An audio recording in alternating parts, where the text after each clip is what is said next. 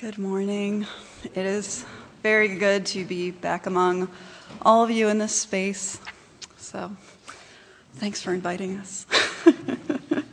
my name is Nicole Erickson, and today I'm here with my husband Steve and our two children, our daughter Eastlyn and our son Ref. They are upstairs in the nursery. Um, we are service workers with Mennonite Central Committee. We are from here in Lancaster City, and we are now serving in Eolia, Kentucky, with the program Sharing with Appalachian People, or SWAP. We left East Chestnut Street to start our service term in early May of this year, so it's been about five months since we've been back. Um, today, I would just like to share with you a little bit about our, the mission of MCC and our program in Appalachia. Um, many of you are very acquainted with MCC, so any additions or suggestions can be made after the service if, if I miss anything.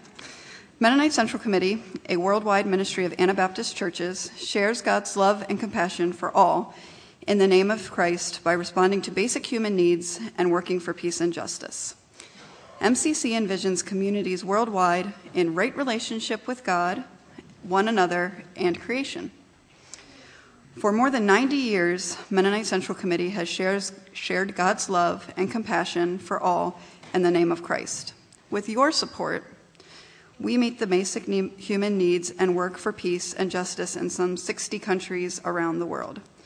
On this map, the countries where MCC works are represented by the dark green coloration, but not yet. Okay. um, the ministry of MCC is described by this tagline relief, development, and peace in the name of Christ.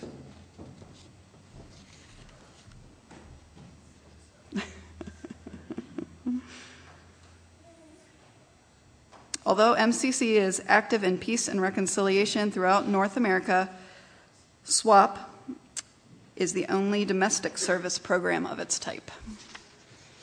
There we go.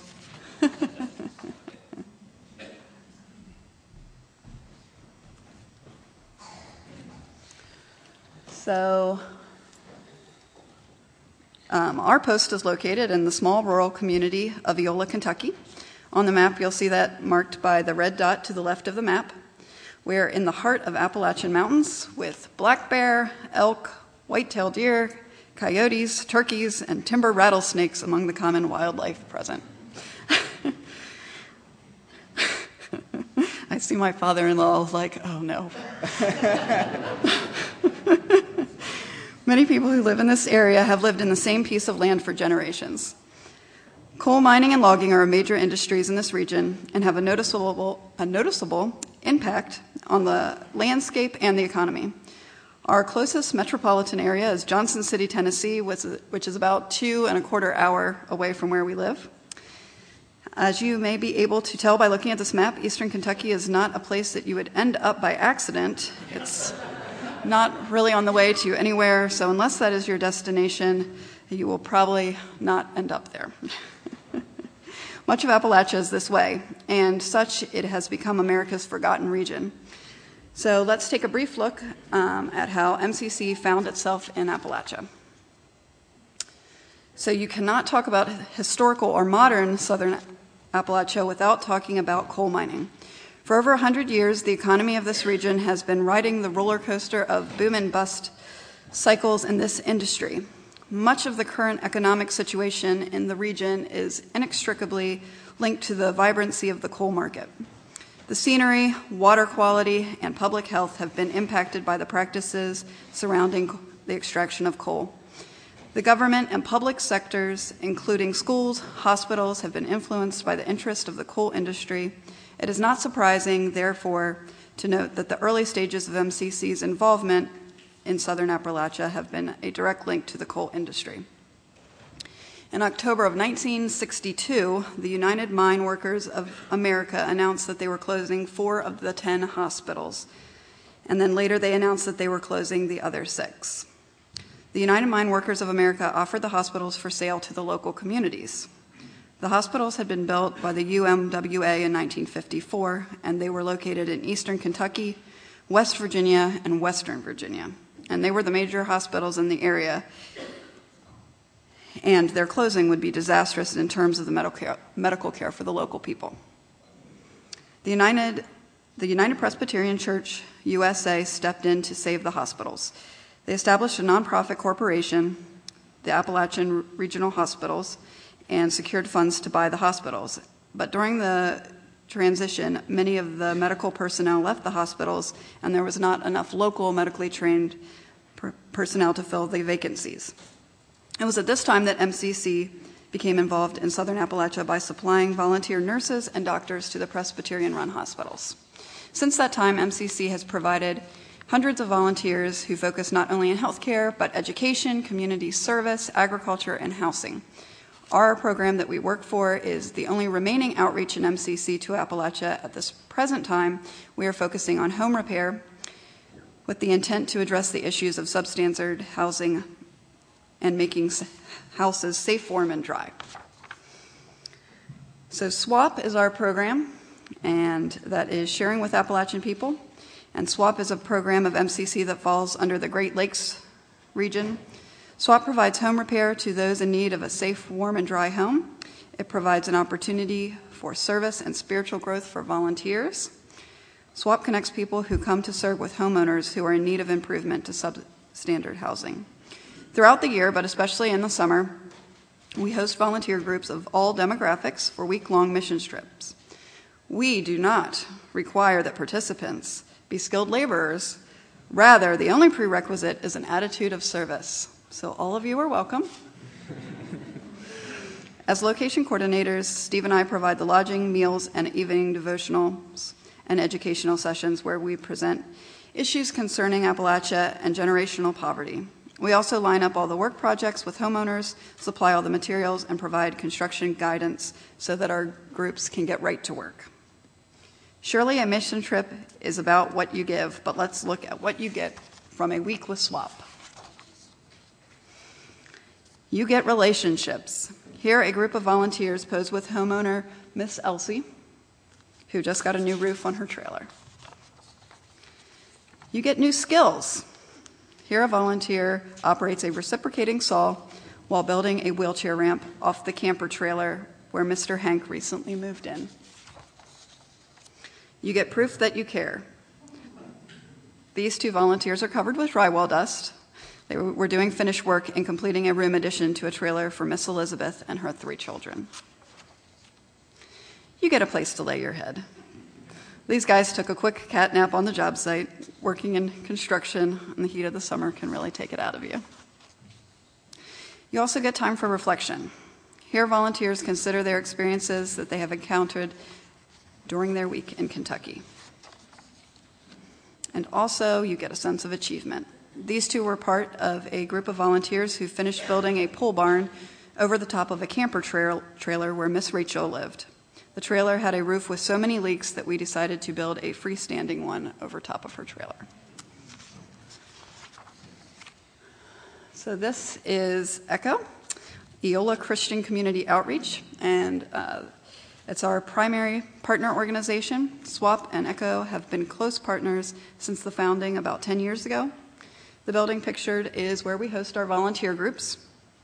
So, during the summer swap season, we use um, two bunk rooms, the kitchen and dining room, as well as an apartment for our summer staff. And this building is a constant hive of activity, and the community volunteers who work there often adapt the space to suit a variety of ministries, such as medical clinics, prison ministry outreach, a clown ministry, and many others. ECHO provides a variety of services to the community. The director, Brenda Gross, operates a thrift store, a food pantry, a meeting room at this facility. ECHO often, often acts as a hub in this small community, providing household items to burnout victims or food relief to needy families.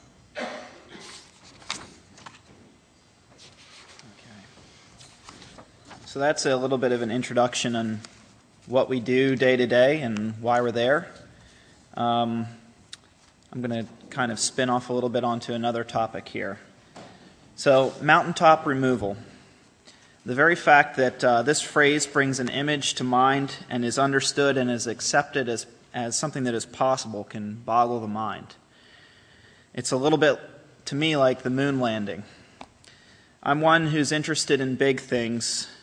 When I have the opportunity, I like to watch television programs like Modern Marvels or Mega Machines, which showcase the engineering achievements and complex systems.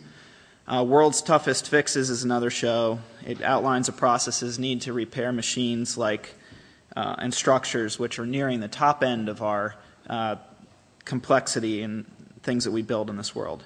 How does somebody change a valve in the Alaskan pipeline without igniting the petroleum vapor and, you know, creating a crater the size of Lancaster County? This show explains that. How does one change a propeller blade on one of the world's biggest freightliner ships without dropping that hunk of steel to the ocean floor? These are the kind of questions that are answered on that show. So I like to sit back and appreciate that scope and complexity. But even though I take an interest in these subjects, I'm still in utter awe of the scope of mountaintop removal mining. I know how it can be done. It's done with big machines like the CAT 993 loader, which can pick up 30 tons per bucket load. Or it's done with high wall mining rigs like the HW300, which drills uh, laterally into the mountainside 1,000 feet and uh, extracts coal on a conveyor belt of equal length. At its least complex, it's done with dynamite, which is simply cracking the rock and moving it around. But in its full reality, it's the alteration of an entire landscape, one which is only barely reminiscent to its previous state. If in our waking lives and their detail and richness are our reality, then what is left when mountaintop removal is complete is like an unfinished nightmare, lacking in the definition and vitality which was there before. It's astounding to see eastern mountains transformed from steep wooded hillsides into tumble down buttes similar to those that you'd see in Colorado or Utah. Mountaintop removal is all over the place in Kentucky, eastern Kentucky. And I'm not here to debate the warrants of this type of mineral extraction. There are cases to be made for and against such a controversial industrial method, but what I am here to discuss is restoration. Before mining work is begun, before permits are even issued, a reclamation plan is put into place for the land. The EPA, or the Bureau of Surface Mining, approves this plan and secures a bond from the mining company for the full amount of the cost of the reclamation. This bond is not repaid to the mining company for up to 10 years after completion of the reclamation. The EPA wants to make sure that the land is put back the way they want it. But this doesn't mean that it looks like what it did before they were started. It doesn't guarantee the rich biodiversity of the land, which still may take many generations to become reestablished, and in some cases it may never return. In the 1970s, the federal government established a mandate that mining companies reclaim the land which they work. But who has placed such an imperative for the people who live around these lands? Appalachia was and is still our forgotten region in the United States. By all measures, all metrics, this region is being left behind. And there's no centralized plan for restoration of this population to mainstream America. Now, like you, I don't expect the federal government to solve or even be able to identify um, all the major problems facing our country. Oftentimes, this is where churches and nonprofit groups step in. This is caring people and organizations doing what they see as necessary to make small dents in the problems which they recognize. SWAP works to restore the homes of Appalachian people. For the most part, we don't build new houses from the ground up. We don't approach a piece of land and say that our plan is to level the ground lay a septic system, run electricity, build a foundation, and erect a house uh, which will last for four generations. Instead, we approach the existing home, problems and all, and do what we can to make it more livable, to make it more safe, more warm, and more dry. This approach is not complete or sustainable. Some houses will require work year after year. Some houses might be abandoned because of family or personal issues even after our improve- improvements are completed. On the mortal scale, the work of restoration is never any kind of guarantee of success. If you need physical proof and guarantees, then you're in the wrong business. But the process of restoration doesn't stop with the work that's done on these houses. It continues with the relationships which are built with, between the volunteers and the homeowners. These relationships can also be restorative, as relationships always work both ways. We have witnessed volunteers who are moved by their faith and the resilience of the mountain people who they serve. I know that the group from Harvest Fellowship Christian, uh, Harvest Christian Fellowship in Reinholds will always remember the reply from Miss Lois when they greeted her each morning. Walking into her house, which was modest by any standard and badly in need of repair, a volunteer would ask, How are you doing today, Mrs. Lois? And her standard reply, Honey, I am blessed, richly blessed. These kinds of statements imprint themselves onto the minds of the volunteers and restore their desire to serve and carry out future work in the name of Christ. In the same way, we know that restoration is taking place in the lives of the homeowners for whom we work. Miss Darlene had placed an application for work to be done on the front porch of her trailer. The porch was falling down, and Miss Darlene had been using an aluminum stepladder to get inside, in and out of her trailer. And she had significant rot in the floors and around the leaking windows in the trailer. This is all clearly written in her application. But there was another problem which wasn't even mentioned in her application, which proved to be the most life defining for her. Six months previous to our visit, um, the water heater in Miss Darlene's trailer had sprung a leak. It began flooding the closet floor where it sat. And Miss Darlene was worried that this continued leak would completely destroy her trailer. So, lacking the resources to fix this leak, she crawled under the trailer and shut off the main water supply. This, of course, stopped the leak, but now she had no running water. For six months, she resorted to collecting water from the roof of her trailer for washing dishes and flushing the commode. To, for drinking water, she would drive to her sister's house and fill gallon jugs. Swap, was, Swap came and was able to replace the water heater and restore indoor plumbing to this trailer. When I checked back with Miss Darlene at the end of the summer to make sure that all the swap repairs were still in good standing, she remarked how much of a difference this work had made in her life. She mentioned that she had been in literal despair. She didn't have enough money to fix these mounting repairs. It looked like she never would. As she considered her position in life, she only began she only saw dead ends, only hardship and problems and depression. It was God's restoration at work when we visited Dar- Miss Darlene. Her water heater wasn't even listed on her application, but God prompted that conversation during our initial visit, which even allowed us to know that this problem existed. For us, it was an easy fix. We can all praise God that this topic was even discussed. It's our main mission with SWAP to restore homes to a state that is safe, warm, and dry. Then our secondary mission to create an atmosphere where volunteers can be spiritually renewed through service, which is restorative to someone else. It's quite an effective cycle. The SWAP program allows participants to focus on spiritual rejuvenation as they honor the call from John, 1 John. How does God's love abide in anyone who has the world's goods and yet refuses to help? Little children, let us love, not in word or speech, but in truth and action. The pictures on the previous slide show the juxtaposition of the needs in the Appalachian region. The pictures on the left are the landscape behind our home, the unnamed mountain in the center of the picture on the top is seen in its natural state. And below, uh, you can see a picture which was taken less than 10 years later. You can see the effects of the mining on the face of this mountain. Someday this site will be reclaimed. The original contour of the mountain will be replaced with cobble sized rocks, and certain hardy species will be planted along the slopes. Other species will move in and establish themselves and eastern Kentucky will be left with whatever results, whether it be a viable habitat or a towering eyesore. The pictures on the right represent another type of juxtaposition. In the top picture, we see Mr. Hank's fifth wheel trailer. Mr. Hank recently moved into this trailer when he was told by nursing home administration that he could no longer live alongside his ailing wife. He purchased this small trailer, which many other people in our country would use for occasional recreation. Of course, there were small touches still needed to make this trailer a home. The underpinning, which you see pictured here, will help keep the pipes from freezing and help keep snakes and rodents from taking up residence underfoot. Mr. Hank was having trouble using the steep stairs to go in and out of the trailer. A group of volunteers pictured in the lower picture there, posing alongside of Mr. Hank, were able to construct a new ramp which was sufficient for Mr. Hank to use his walker going up and down and in and out of the trailer. This ramp will provide mobility to Mr. Hank, which will in turn reinforce his dignity. both sets of pictures represent various stages of restoration. In the top left, we see a land presumably not in need of restoration. Below, it is hard to see anything but the need for reclamation.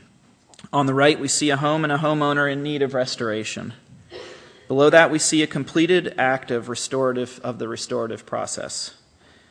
And again, I do need to repeat that we're not uh, we're not in Kentucky to provide commentary on the activities of mining operations, but with such potent images, literally right in our backyard, it's hard to not try to pay them some mind. So, let's look at a summary again of the res- restoration work that we're doing in Appalachia. We are restoring homes in order to make them safe, warm, and dry. We are restoring attitudes of service in volunteers by providing an environment in which they can take a spiritual vacation and we are restoring community through our off season development work. So, thank you for the opportunity to speak with you today. Our service term with MCC is from May of this year until August of 2015, and we'd be happy to share more about our interest in Appalachia with you after the service. If you'd like to stay connected or learn more about the restoration which is taking place in Appalachia, I encourage you to uh, follow us on Facebook or check out our website. And for anybody wishing to support this ministry more directly, we have um, material needs list which outlines uh, materials that we use during the summer for home repair. Thank you.